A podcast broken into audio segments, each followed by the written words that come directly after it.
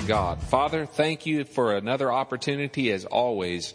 We're careful, Father, to be thankful.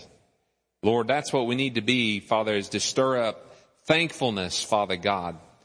Lord, we are grateful for what we receive from you, O God. We're grateful for who you are more than anything. And we desire your presence. We desire to know you, O God, the way that you desire for us to know you. And that's what we're doing as we encounter your word. And as, Father God, we receive the engrafted word that's able to save our souls, Father God. And, and bring the reality, Father, of our, of, of what is a spiritual thing, Lord, to a, to our mind, will, and emotions, Father God. And we just thank you for revelation. Holy Spirit, we thank you that you're the teacher and that you bring divers revelation, divers ability, Father, to hear, to see, Lord God. We just praise you for all that you're going to do tonight. And I give you all the glory and honor in the name of Jesus. Amen. Okay, so let's uh, go right into this. We talked. We started a study last week talking about restoring David's tabernacle, and I, I told you all in the con, in the um, introduction of it last week. You need to go back and listen to the tape last week. We're not going to cover any of that ground or even to review it really. Um, my intent and purpose was not to give an exhaustive, you know, you know, a diatribe of of the concepts of David's tabernacle. I mean, I'm just going to talk about a few concepts of it there is a lot of teaching out there. There's a lot of things uh, um, that you can go get off the internet. Just be careful. Listen to your heart as you're going through it, like anything else. Listen to the co-witness, and uh, eat the hay and spit out the stubble. Uh, but I feel like that it, now is the time. I feel like this is just an appointed time. The Lord wants to bring forth some some understanding and kind of kind of get our, our minds in a place of light about some things because guess what? He's preparing us to go somewhere deeper. Amen? He's preparing this body to go somewhere deeper, to go to places we've never been before. And you know, to go somewhere that you've never been before, you have to prepare. You can't just take a trip and go to a place you've never been before unless you have a little preparation, can you? I know some crazy people that just decide to go take off on trips, but usually they've got a big old wallet full of money. There's preparation because they they have no uh, uh, concern for budget because guess what? They can go out and pay for anything they encounter as they encounter. Well, that's preparation to a degree. But usually, you know, most people when they go on a big trip, I don't know about you, but I'm not going to just strike off and go overseas, someplace I've never been before, unless I do a lot of preparation. You know, God, it's no different in the kingdom of God and on this spiritual journey that we're on, and it's a spiritual journey. Although I believe that we, we taste, feel, touch, I, we experience most of it through the senses and, and, and the, the shallow concept that our mind and soul can, can, you know, endure in that. We need to go beyond that. That's what God's preparing us for. He's preparing us because we are spirit first, folks. Spirit first. Then we have a soul, we live in a body. We are not spirit conscious like we need to be. We're not. I'm not. I'm getting, I'm growing there. And I, I by, I have an unction of the Holy One, like the Bible says, and my unction tells me constantly, continue to pronounce the emphasis on the Spirit and, uh, and developing our spirits because we're spirit first. And, um, okay, so we're, we're preparing. And so I feel like there's some things, uh, uh, just perceiving things in the spirit that need to be delivered here. Man, the Lord's given me so much. And I'm just like, man, we only have three weeks this month. We may end up going into next month with this. I don't know. We're just going to follow the Spirit of God though, right? In what we're doing. That's what we're endeavoring to do. So we've got some concepts talking about David's tabernacle. And I've got to tell you that as we're building through, we're, we're going through um, some history here leading up to the time that David's tabernacle actually comes into existence. And, and you're going to wonder probably to a little bit of a degree, why are we spending so much time leading up to that time? We spent the entire week last week talking about elements leading up to the time. We're going to finish that tonight. It's like, well, let's get right on to David's tabernacle. Well, the problem is, is that you have to understand what t- David's tabernacle was born out of. Why it even came about. The concept of why, why did it even come about? The reason why it came about is, is the history that precedes it. The events that preceded it. And that's what we're talking about. There's some wonderful lessons, some wonderful lessons to be learned in the reasoning for David's tabernacle, the reasons for it. And that's what we're talking about. We talked about this last week, and we're going to continue that tonight. Okay, so um, I'm not going to go over a review. I'm just going to jump right into where we left off. And last week, we left off talking about the loss of the ark. Does everyone remember that? In 1 Samuel, how many of y'all went and read 1 Samuel chapters 1 through 5 at least? Okay, great. So that gives you some, uh, gives you a little bit more of the detail that I left out in terms of the actual story of that occurrence. I'm gonna, I'm gonna take up where we left off about the loss of the ark in 1 Samuel chapter 4. And you know, we talked about this a little bit last week, but I've got some things that I needed to develop just a little bit further. Israel battles in verse 2 the Philistines, but they suffer defeat. And what happens is, is that the, the army comes back and then the elders get together and they talk about why, why it was that they're defeated. You know, what's the issue? I mean, that's a good thing to do. I mean, when, as leadership, you know, whenever something doesn't turn out like you, you think it should, you're going to get together and have a confab about it, aren't you? I mean, you're going to talk a little bit about, hey, what, what do we think went wrong here? The problem is the elders came to the wrong conclusion.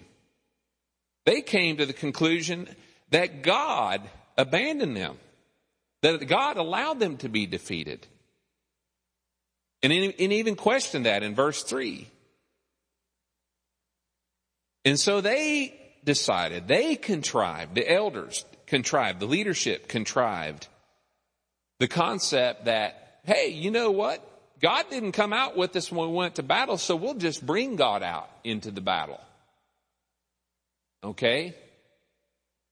Man, there's a lot of prophetic symbolism here that applies to where we are at right now. I mean, I'm telling you, there's no difference here. There's no difference because, and that's what we're going to learn in these lessons uh, as we lead up to actual David going back to, ret- to return the ark back to its rightful place among the people. So then, so they make this decision to go move the ark into the midst of their circumstance. Man, that means so many things because of what the ark represents. It represents the presence of God. It represents the covenant of God. It represents all kinds of things, the mercies of God. There's all kinds of stuff represented in the ark, but the bottom line is it represents the presence of God dwelling with men back in the day. You know, and I, I, I felt like, you know, that it was important to bring an admonition to leaders. And I said, you know, we need to be careful, leaders. You know, and I pointed at, at, at Ken Hall and at Cornell.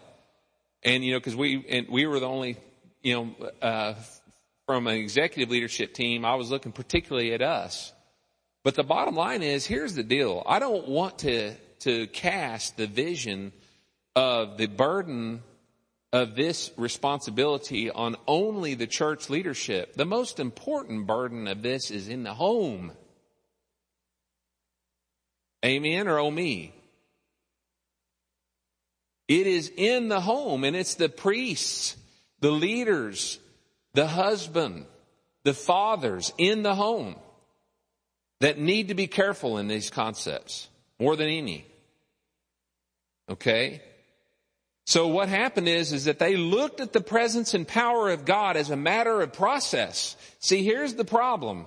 They looked at the presence of God with them as a matter of process, a formula that they could just go ahead and exact and reap a result from. Well, if I take A plus B plus two times C, I'm going to get this result because guess what? It happened in the past. And so we'll just work this, we'll exercise this formula and produce the same result. Because is it not true that as the ark went before the people back in the day with Moses and them, they had some tremendous victories, did they not? Tremendous things. I think that the elders looked at that and said, well, you know, we messed, we messed up, you know, we did, we'll just bring out God with us in the middle of this battle. And then that'll make the difference. That's one of the issues, one of the errors. They looked at God's presence as a matter of process. Okay? Rather than partnership. Partnership implies relationship. Process, there is no relationship. Y'all see that? They, they, they forgot the partnership and went to the process, focused on the process of the, of God's presence with them. And the reason for that is because they'd seen the exploits before. Now, the whole time I'm talking, I just believe the Holy Ghost will, will, will shine a light on your life from a prophetic standpoint as it pertains to how we may be doing these same things in our life as it pertains to the, the, the presence of God, the anointing, His manifestation among us, what we carry. We're the ark now. We carry the presence of God. Okay? So they were looking as they always had at the hand of God. Okay, so I'm, I'm developing this just a little bit further. They looked at the process, not the partnership. They looked at the hand of God and not the person of God. That's where the error comes in here, folks, among other things, but this is the grievous error. Psalm 103:7, it's a wonderful scripture and it's something that, that I've memorized from, from years back about how God revealed his ways to Moses, but he only revealed his deeds to the people. See, there's a way, there's a huge difference between ways and deeds. And if you look at the Hebrew word that ways was actually translated from, it actually means a path or a road or a mode of action. God revealed to Moses his mode of action, why he acts the way he does what his road, what his pathway is in the process of relationship. And that's the only way it's revealed is in the process of relationship. The problem was the people didn't have that relationship. So guess what? They just saw the exploits of God over and over and over again. The results of that process, of the, of that relationship, of that pathway, of that mode of action that was revealed to Moses. And I gotta, I gotta correct something. I kept talking about, I don't know about y'all, but sometimes I'll have these like conversion things in my mind and I replace, I supplant Abraham with Moses and Moses is Abraham. so if I do that, y'all know who I'm talking about, right? Last week, Mel said, you kept saying Abraham stood in a place of intercession, you know, before the people. Well, I know it's Moses. Well, I know, but you said Abraham. I said, what? I guess I said it four or five times. And even somebody was up here, you know, trying to, to trying to get my attention, but I was so so moved, moved with, you know, under what was going on there. I had such a steam behind what I was doing. I didn't even, I was oblivious to it. So anyway, we have this treasure in earthen vessels, right? Praise the Lord. Okay, but the deeds there, his ways to Moses, but his deeds to the people of Israel, the deeds are the exploits or the action. Okay? So I want us to think about that. Where are we at in that scripture? Are we with Moses where we are seeking and desire to know the ways of God? Or are we in the place of the rest of the people beyond Moses who was be, who were being led in that really all we're concerned with is just the actions of God? Yeah, his deeds. What's he doing for us? Not really concerned about the partnership. Not really focused on pursuing the relationship with God to know his ways. Verses 4 through 11 in 1 Samuel chapter 4. So then what happens is, is that the men go to retrieve the ark under the elders' counsel, under their directive, and the priests allow the ark to be taken. Of all things, folks, the one who are put, who are anointed and put in charge to tend to the presence of the living God with the people, allow people to come up not only in the midst of where that presence is at, but allow them to, ha- to actually remove that presence from its rightful location and, and, and carry out the plans of men in the process. And then the, the really grievous, I mean, that's, if that wasn't grieving enough, then we have to just go exponentially higher in the, in the process, in the sin here, and escort it to the battlefield. I'm talking about the priests did this, the sons of Eli. And the issue was, is that Eli, who was the high priest, the father of those two boys that escorted the presence of God out from amidst, from its rightful place and leveraged it for the plans of men. The problem is, is that Eli could have stopped it all along and he didn't because he honored his sons more than God. That's, that was the, the huge issue there. Eli, the high priest, the one with whom the buck stopped, honored his sons. He honored something else more than God, and it cost him the presence of God. Folks, there's so many lessons we can learn here. So many lessons we can learn here. It's the same today. Nothing has changed. We talk about wanting the presence of God. We talk about seeking first that presence, that kingdom. We talk about wanting to see the manifestations of God. We've got a lot to learn here in this. Because there's, there are things that will cost you the presence of God. There are things that will inhibit or prohibit or cause to come under control the presence of God in our midst. Y'all, y'all see where we're going with this?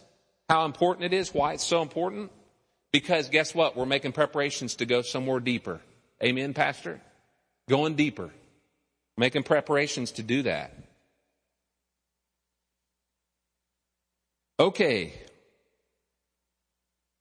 So then they, then the priests, you know, Phineas and Hophni, they escort the presence of God, the ark of God out there into the middle of the battlefield. And Israel suffers an even greater defeat and, and, and if that wasn't enough insult to injury, the ark is captured by the enemy and actually taken from them.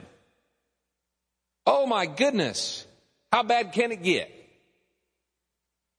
How bad can your defeat be as a covenant partner with God? You know, to the place that you've, you have exposed, you know, the presence of God. You've subjected it to the hands of the enemy. And that's exactly what these, what these people did.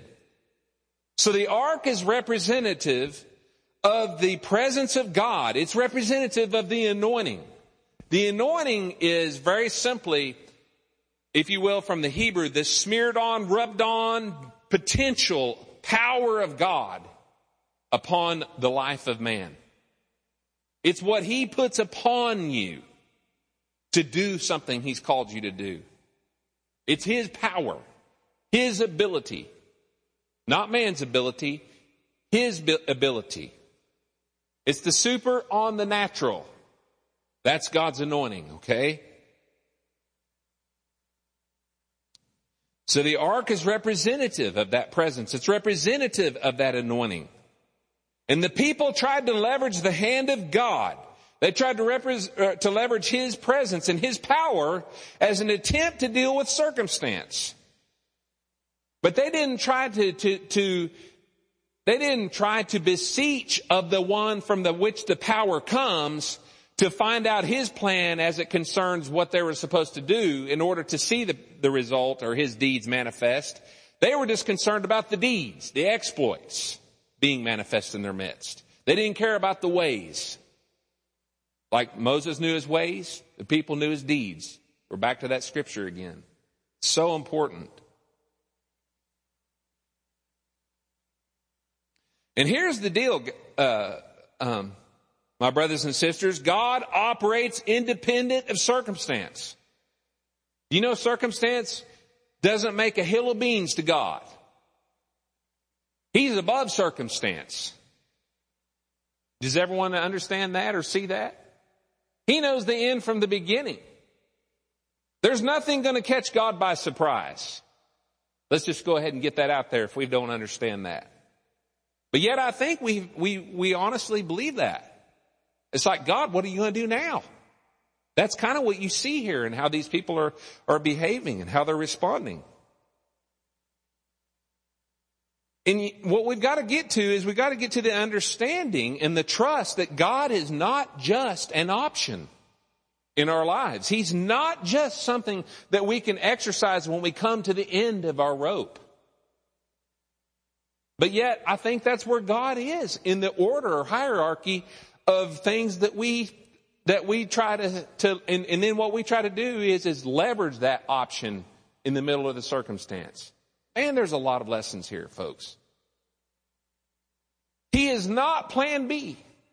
He is not plan C or any other plan. He is plan A, and there is only one plan, and it's God. Amen or oh me? And like I said before, he's not a bottled genie that we just release at our discretion or at our whim. And I think a lot of times yet we approach God from that perspective. It's like, oh God, I need you now. And then out pops the God to produce his exploits for your purpose, to meet your needs. That's not, that's not the God we serve, folks. We're in relationship here. He's not subservient to us. And so when we try to push or conduct the things of God according to our agenda, then what we can see is just like they did back then, we can subject ourselves to defeat. We can subject ourselves even to, to, to judgment because of it. And so here's a good question, and we're gonna, we're gonna develop this a little bit tonight, because I think this is very important. What must we do to create, nurture, and protect an atmosphere for God's presence? His anointing. What is it that we need to do? And in, and really even go deeper than that, how do we do it? Does anyone think that that might be a relevant question for today? What is it that we need to do? Because, you know, I've heard, you know, uh, said before, if you always do what you've always done, you're going to keep on getting what you've always got. And you can say that a bunch of different ways, but I like that way of saying it. And that's a, that's the truth. And you know, it's, it's really not even stupidity. It's almost like, like insanity to expect a different result and then you don't change. If we don't change what we're doing, how can we expect a different result? Y'all, y'all agree with that? Yeah. Amen. So what is it that we must do? I, I would say this. We, we must do whatever it takes. Not just one or two things, but I mean whatever it takes to create and nurture and protect the atmosphere for God's presence, the atmosphere for His anointing.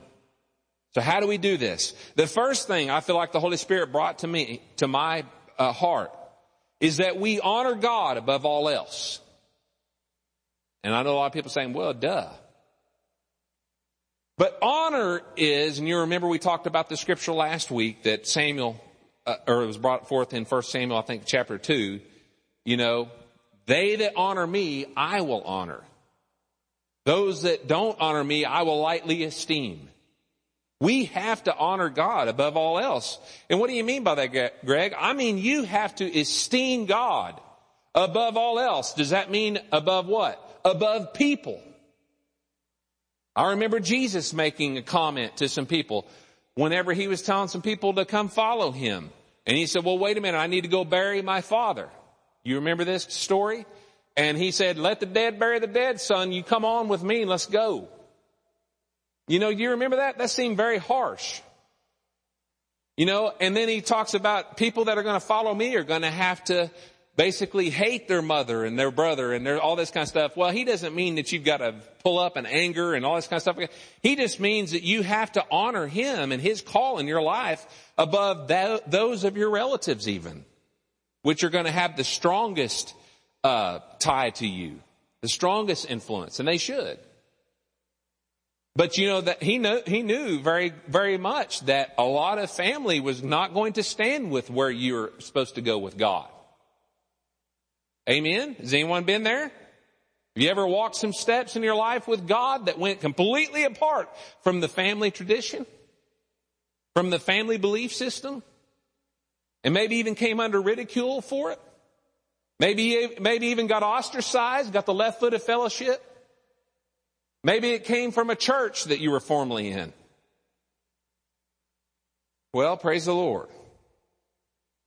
We have to honor God, yes, above people. Above people. We have to honor God above tradition.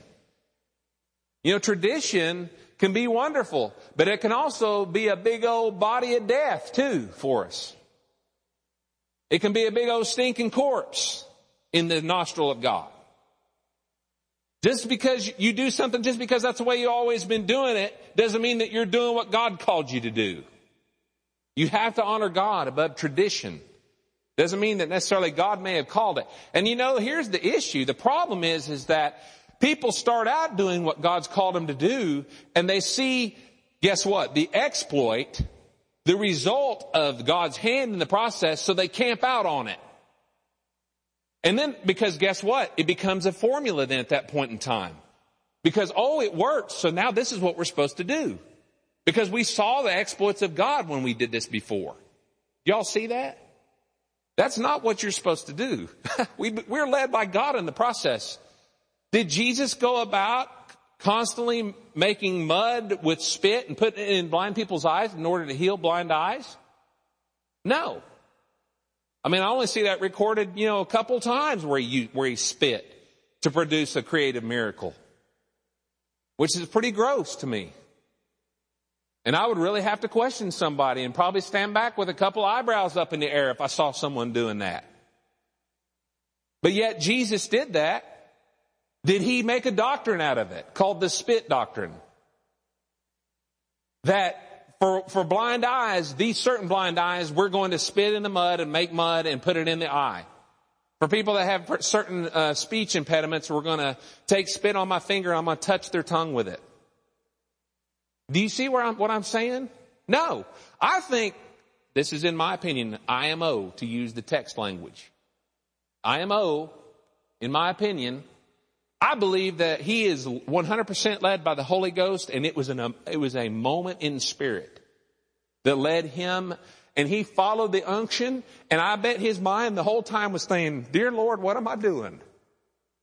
I've been there. I've been there following the unction and the whole time my soul is like going, what, now what am I doing? you know, but that's the deal. The soul comes after the spirit. Now the soul is a seat of decision making. You make, you have a will to make the decision to follow the unction in your soul.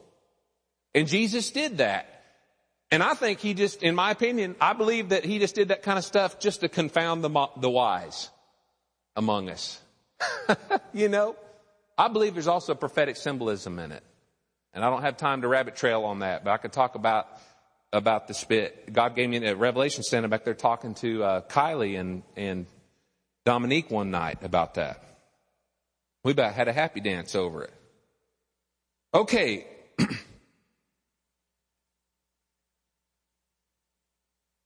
so honor God above all else.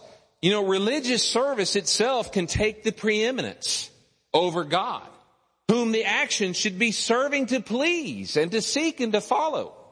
Amen? I mean, the things that we do in service unto God can actually take a preeminence above the purpose of why you're doing it. And that is to please, seek, and follow God. And the thing is, in this story that we see, the ark should have never left the temple. But the one responsible, the high priest Eli, he continued to honor his sons over God.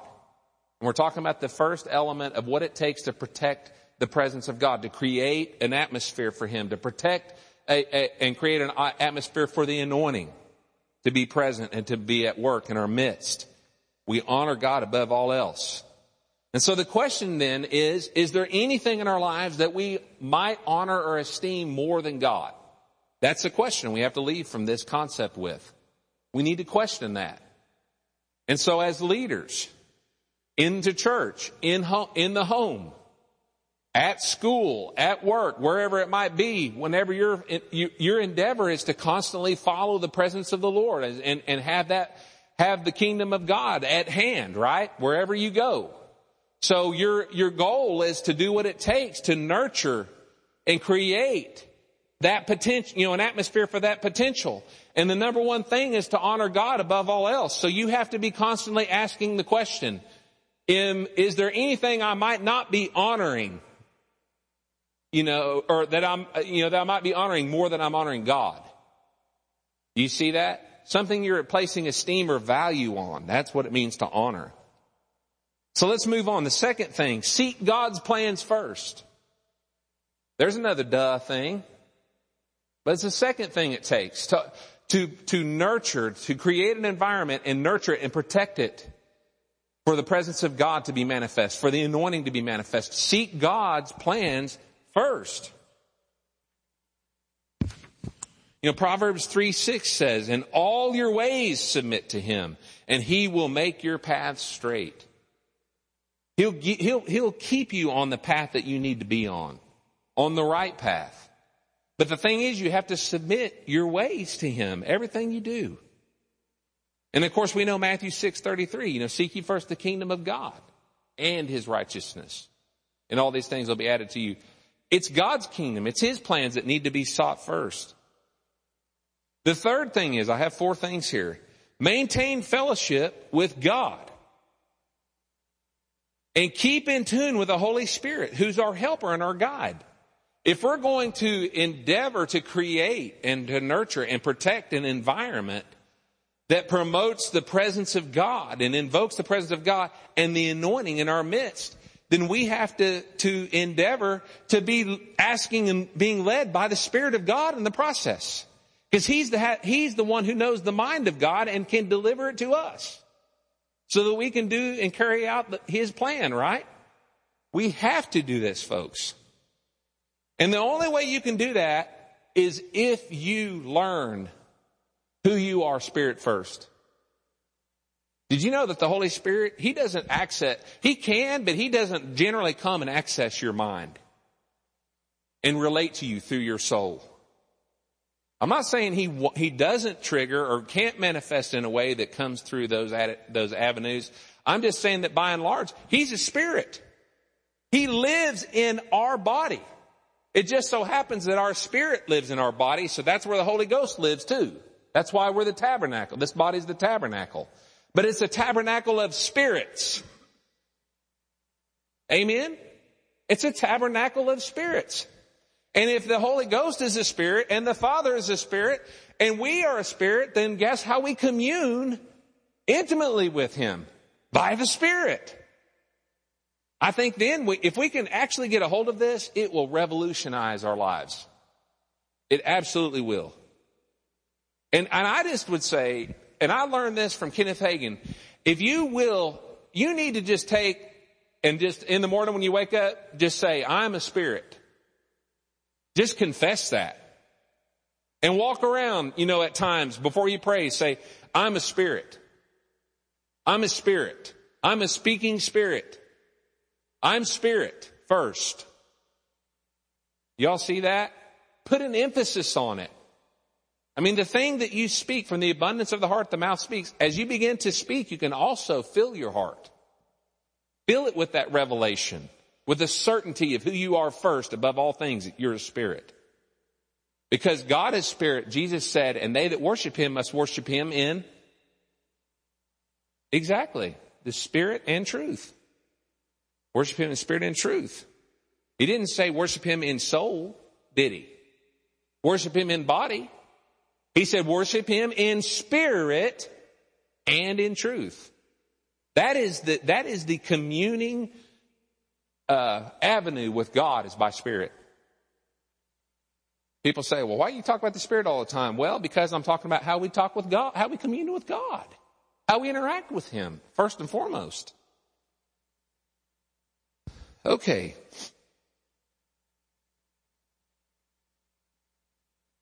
And so like, let me give you a couple scriptures here. Romans 8, 14. These are keystone scriptures. For as many as are led by the Spirit of God, they are the sons of God. So we can see that if we're born again, children of God, the son and daughter of God or, or daughter of God, then we are led by the Spirit of God. We should be led by the Spirit of God. Okay, in the process, we're talking about maintaining fellowship with God and being in tune with the Holy Spirit, our helper and guide, as we endeavor to promote an, an environment for the anointing. Nurture it, create it. The second scripture, Romans 8:16, the Spirit itself, capital S, bears witness with our spirit, little s, that we are the children of God. This is something that I could stop and we could t- teach on for the next two months. And I wouldn't even need to make a whole lot of notes because there is so much here that is so important and there is so much revelation and issue with this, with this one key, uh, golden text here. In how we are led by the Spirit. I tell you, the primary way you're led is by your conscience. The voice of your spirit, your inner, and this, something is called the inner witness. And as we are led, and, and, and folks, I can't t- emphasize this enough. If we are going to, to experience the change and make the adjustments necessary to promote an environment for the presence of God, to nurture an environment for the presence of God, to protect the anointing and have it strengthened in our midst, emphasized in our midst. We have got to come to the place that we hear the voice of God and be led by it and not take five and six and seven and eight and ten promptings before we make a move. You know, the Bible says don't be like the mule that has to have a bridle put in its mouth and plow reined for the direction it's supposed to go. Don't be like that. Yet how many times, man, have we probably been in a position that the Father God's sitting up on our saddle with the right rein in hand and jerking the rein back, trying to say, I need you to go to the right. How many of y'all ever rode horses before? And you know exactly what I'm talking about. We're, we're not to be like that. That's what the Bible says. We're not to be like the mule or the horse that needs a bit put in its mouth so that it can be forced one direction. We're to be rein trained. You know what rein trained is? That's when you got a horse to where when you take that, you, you just have to barely move your hand and the pressure of that rein or the, the, the slightest touch of that rein on one side of its neck tells it to go the opposite direction, or the opposite direction. It's an immediate response. That's the way it should be with the Holy Ghost. We need to, but guess what? You have to develop your spirit to be like that. You have to develop your spirit to hear His voice. You have to develop your spirit to know the inward witness. You have to develop your spirit to know that co-witness that comes alongside of you and goes, yeah, yeah, that's right. That's right. That's right. And it seems right and you, you take, you move out on it. Right? Yeah. That's being led by the Spirit. You know what, man? I mean, I can think about the prophet. Was it Ezekiel? You know, he took out into the to the mountain and he had all these manifest rev, uh, uh, uh, manifestations of power, right? The wind and the, and all this stuff. That y'all remember this? And yet he said he wasn't in that. He wasn't in the wind. He wasn't in the storm. He wasn't in the earthquake and all this stuff. Whatever it was that happened, I don't remember it all. But y'all remember the story I'm talking about. But what was he in? Oh, it was Elijah. See, I'm getting things mixed up. See, I got Moses and Abraham mixed up last week. I knew I was talking about Moses, but I kept saying Abraham over and over again. Y'all remember that story? What did he say he was in? Guess what? That still small voice is not on the outside. It's right up in here now. For those that know God. For those that have received God and now He dwells inside of us. And that still small voice is exactly what this scripture is talking about. Man, I'm going off on a rabbit trail, but it's so important. Romans 8, 16. The Spirit itself bear witness with our spirit. The Spirit itself bear witness with our spirit. Well, if he can bear witness with our spirit that we are the child of God, then guess what? He can bear witness with our spirit about the direction we need concerning a business venture, about the direction we need concerning what we need to pray over somebody, about the thing we need to do concerning small groups, CJ, about whatever it is. We, as we move along, it's not that he's going to be out in a big thunder and lightning storm manifesting a marquee of direction that we can go, oh, this is the path we're supposed to go. It's the fact that the still small voices up inside of us going, yeah, that's right. That's right. That's right. Yes, yeah, that's the direction. Keep following that. Keep following that. It's called a co-witness. He bear, but guess what? He bears witness with our spirit. Co means to have two or more. Cooperate. We have to have more than one entity to cooperate so the co-witness is a witnessing with your, uh, his voice with uh, with your your spirit spirit, and it's this is all a spiritual activity. But then then what happens is is it become you learn to to identify that. You you identify that co-witness, and then it becomes a knowing to your mind. Then you know, oh, I, I, this is the direction I need to go, and you you walk that out. And you're blessed in it. Because you you, the co-witness was there telling you, confirming the plan, confirming the direction, confirming what it was you're supposed to do. That's how we're led in by the Spirit. People say all the time, you gotta walk, you hear a lot of ministers talking about, we need to be led by the Spirit, led by the Spirit. Well, what does that mean to be led by the Spirit? That's what I'm talking about. That's what they're talking about. The co-witness. How many of y'all ever had the co-witness? Amen. I know y'all have. Just making sure you're with me. And, and one more last scripture there on that last on that point. Galatians 5:25 Since we live by the Spirit, let us keep in step with the Spirit. So, if we live by the Spirit, we've been talking about this and we're talking about what it takes, one of the principal things that it takes in order to nurture, to create, to nurture and promote an environment for the anointing of God, the presence of God. That's what we want, right? Stronger, more, greater, Folks, I want to be at the place to where when, like when Solomon, when he opened up the temple and the ministers got up there, the presence and weightiness eh, eh, of God was such that they couldn't even minister. They fell out. CJ, I want to be to the place to where whenever any one of us steps up here to deliver a word, we get so overwhelmed by the glory of God, the kabod of God, we can't function. And what happens is the weight comes down in here and it presses every one of us down to the floor. I want to see the manifestation of God's presence to the point that sin can't be in that midst. I want to see the manifestation of God's presence to the point to where there's flame of fire on the top of this building that, that serves a beacon for the people in this area and draws them here for the well of, of water of eternal life.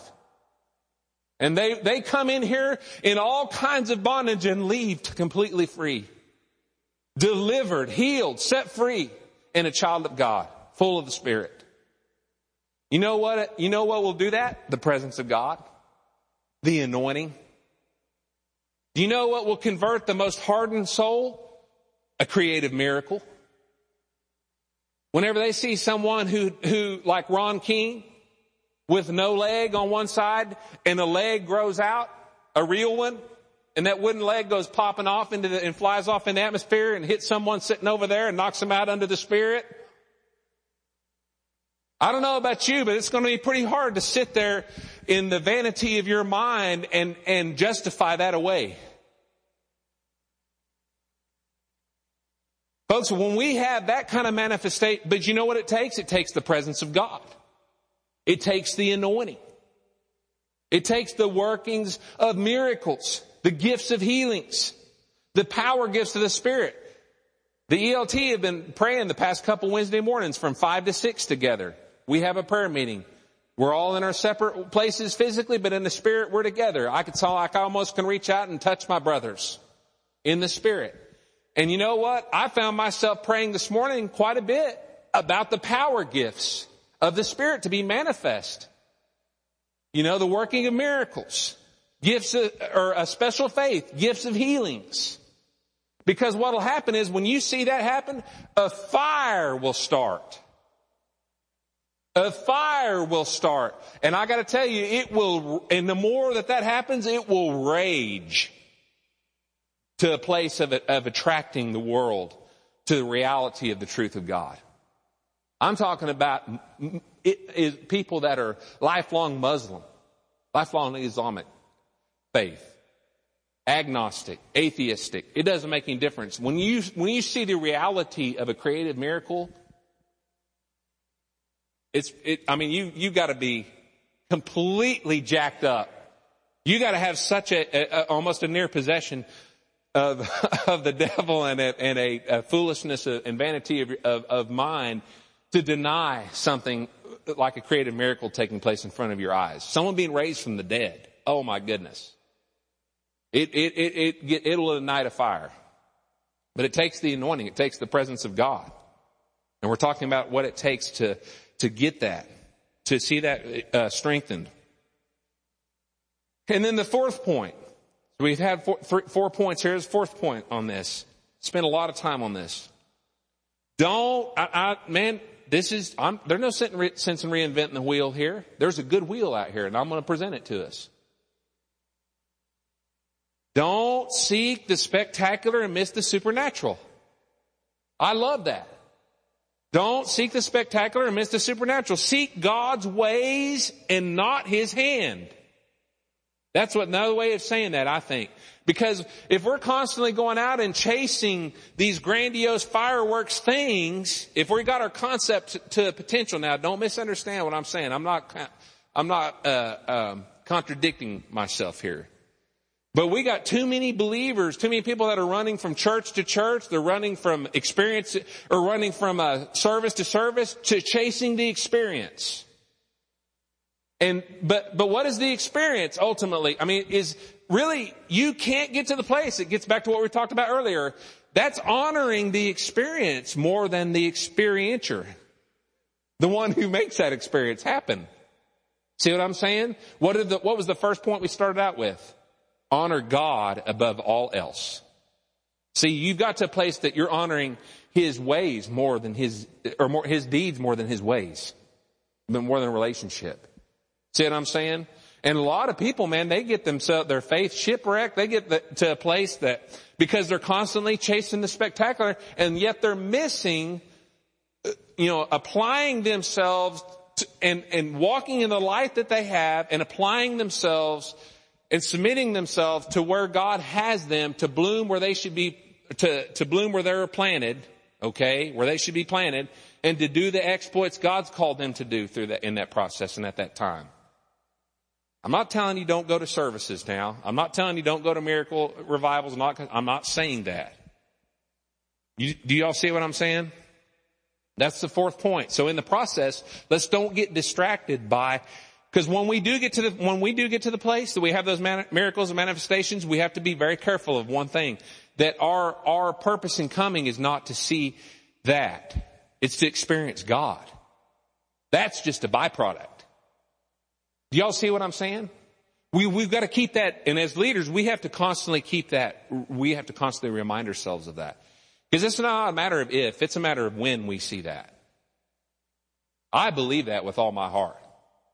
It's a matter of when we see that. And so we'll have to constantly be falling before the Lord and God, asking Him for His grace. God, keep our eyes on the prize. And that's you. Keep our eyes on the prize. That's you, and that's people. It's not, it's not, it's not the hand, it's the way of God that we're looking at all the time, keeping the eyes on the prize. Okay. So let's move out of that then. That's a little set, that's a little, little side journey there. But I think it was an important one.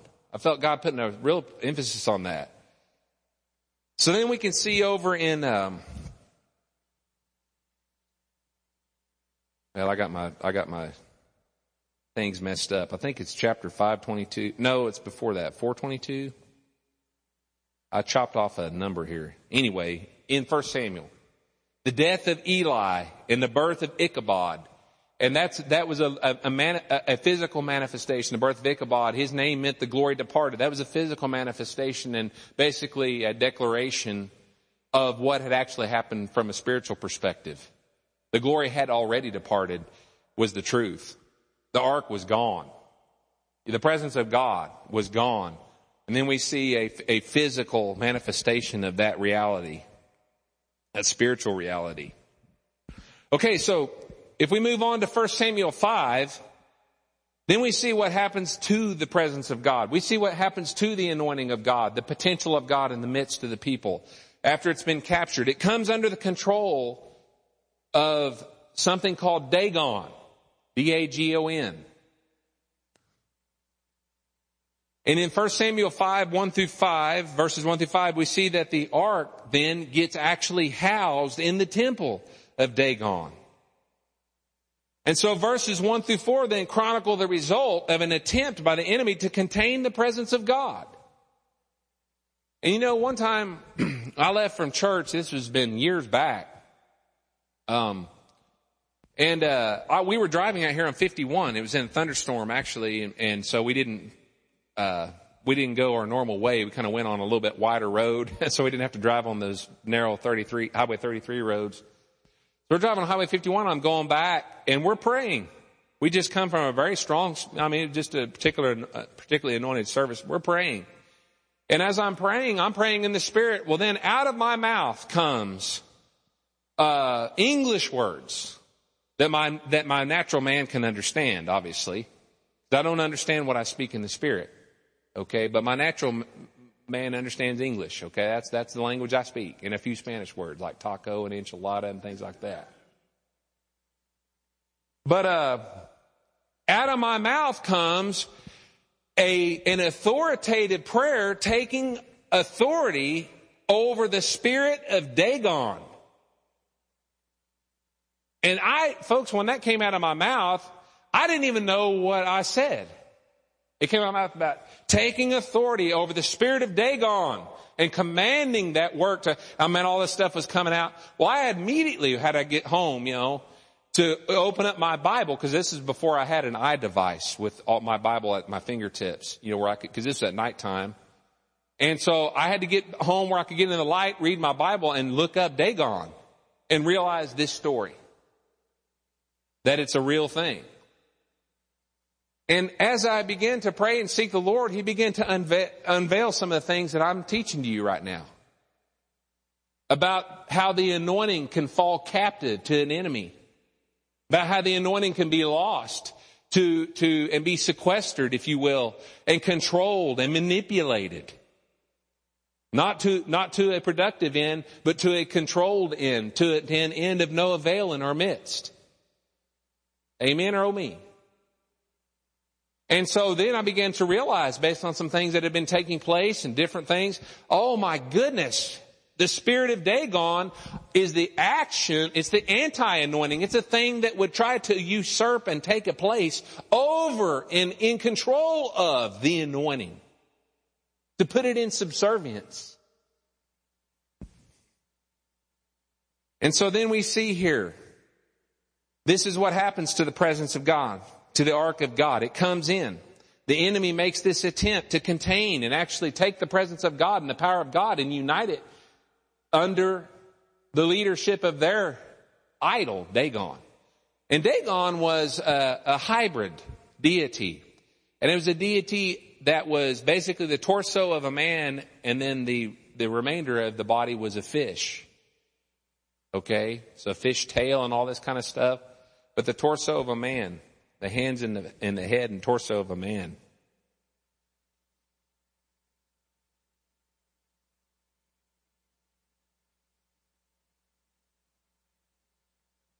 Okay, so here's the deal though. You cannot contain the Holy Spirit or the anointing. Amen. And we see in this, pre- in this story exactly what happens. Whatever we might subject him to, although for the moment will fall. Although for the moment, making to no avail the anointing at, our, at that time in our lives, it will fall at some point in time. And so we need to examine our lives to see what we're subjecting the Holy Spirit to. I feel like that that's what, a lot of what this story teaches me. Are we doing anything in our lives? And let's just move on a little bit so I can build that picture. Dagon was idolatry at its simplest form. Dagon was nothing. He was an idol that was built by human hands and became worshiped and revered as a deity. Dagon was an idol. So Dagon really represents in its simplest form idolatry. So then if we go ahead and start to use the transitive property, if A equals B and B equals C, then A equals C, then we can say that, that get Dagon out of the midst and just call it idolatry can control the anointing, can make it to no avail, can manipulate and, and, and, and weaken its, its value in our midst, its presence, its ability. Y'all see that where I'm going? Idolatry is, is, is equal to the control of the anointing and limitation to its manifestation and power. So really we can just move the name Dagon out of it and just call it idolatry.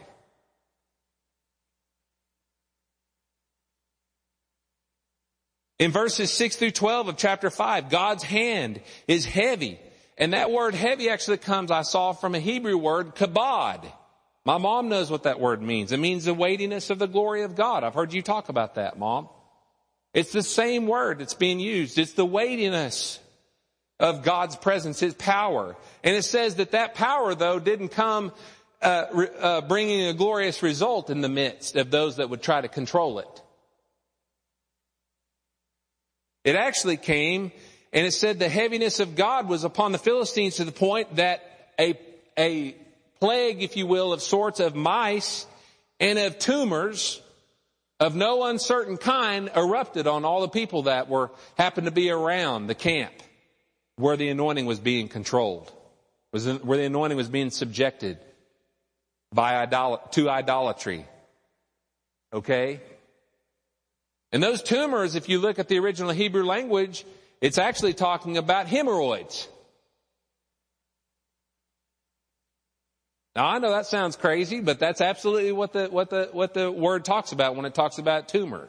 Hemorrhoids. It's talking about hemorrhoids. And I I'm, piles. I'm talking about bad ones. I'm not talking about ones that preparation H are going to touch here.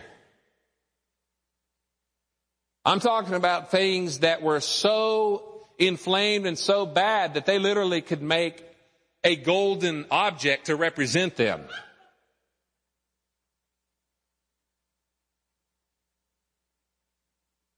No, because that's exactly what they did. Now, far be it from me to, to, to give you a clear prophetic interpretation of hemorrhoids. I could probably stand here and give you a couple things, but I, the Lord hasn't given me a full uh, prophetic vision of that. So we're not going to spend a lot of time on that. But that's exactly what happened. So in 1 Samuel chapter 6, we're going to start into this and then we'll end and come back next week. The leaders of the Philistines then decide to send the ark back because they, they, they're tired of hemorrhoids. They're tired of pain, the pain in the butt that this thing has caused. And they're tired of the mice and the plague and the thing that's going on with them. And they find that as they move it from town to town, and Gath is one of the towns that you see talked about here. And guess what Gath was? Gath was the hometown of who? Goliath. Goliath of Gath. And boy, Goliath didn't, boy, uh, Gath and Goliath had no concept of the pain in the butt that this was going to manifest in, in the future whenever David, a young boy named David was going to show up on the, on the scene. The, the time for their pain in the rear was not over whenever they got rid of the ark. It just began. So it went to five different Philistine territory, or five different Philistine cities.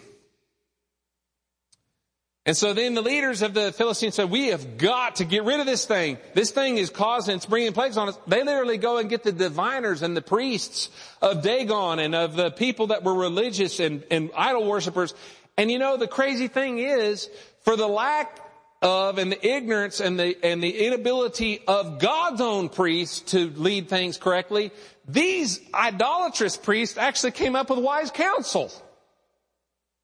They did. And they told him, oh, they said that you gotta send this thing away. But don't just send it away. You need to send it away with an on, with an offering that you honor, honor it. Now it's kind of a weird offering because they made five tumors, five big old huge hemorrhoids, golden hemorrhoids, and then five big old rats. And they said, you gotta send it away with that, with that offering. And then, then hopefully that will, will serve as, as a way for us to be forgiven in this.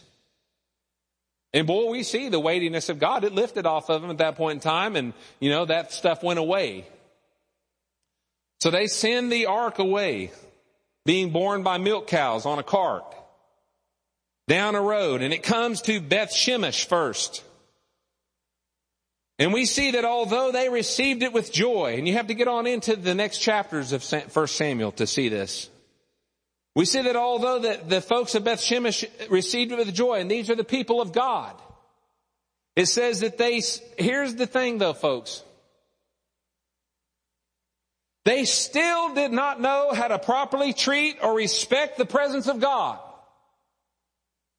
Even though now the anointing is coming back to its rightful place. It's on its journey back to its rightful place. And even now coming into the hands of the covenant people of God, they still did not know how to treat the presence of God. They did not know how to treat it. And you can, and, and I, I'm going to give you the reason for it. Here it is. 1 Samuel chapter 3 verse 1 says, In those days the word of the Lord was rare and prophetic visions were not widespread. It's because there was no proper teaching, in my opinion. That's what I see and feel like the Holy Ghost revealed to me in this story. It's because there was not any kind of teaching. They received it with joy, but they still didn't know how to properly treat or respect the presence of the Lord. And, and what the Lord, the Holy Ghost was just, just actually, absolutely seething through me, you know, as I was going through this was that, that this is a very important lesson in the need for teaching folks in our midst. We have to have teaching. And I'm not just talking about front of house ministry teaching. That, that's a part of it, but that's a small part. I'm talking about teaching of fathers of their sons and daughters, of mothers of their daughters, the old women with the young women, the old men with the young men, like it says over in Titus chapter 2. Because that's exactly what, that's, that's exactly what did not happen, I believe. We need to learn the proper order of worship and the proper way to honor God. And we have to pass this on to our generations. Because that's not, that's the reason I believe that these, the people in Beth Shemesh, that was not passed on to them. Why? Because it says in the preceding chapter, or you know, in, in 1 Samuel chapter 3, that the word of the Lord was scarce. That means it wasn't being taught. That means that fathers weren't teaching their sons. Mothers weren't teaching their daughters about the precepts of God and how you respect the anointing and so forth. So it's a very important lesson.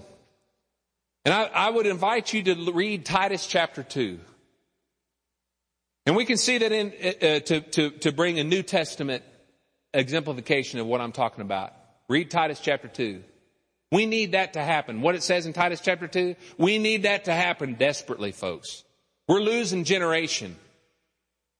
We're losing the generation because what Paul is, or what's being encouraged in, in Titus chapter 2 is not happening. And we see the reason, or we see the manifestation of what that can, can lead to in this, in this story. And we see that in this story, 50,000 people died because of their ignorance.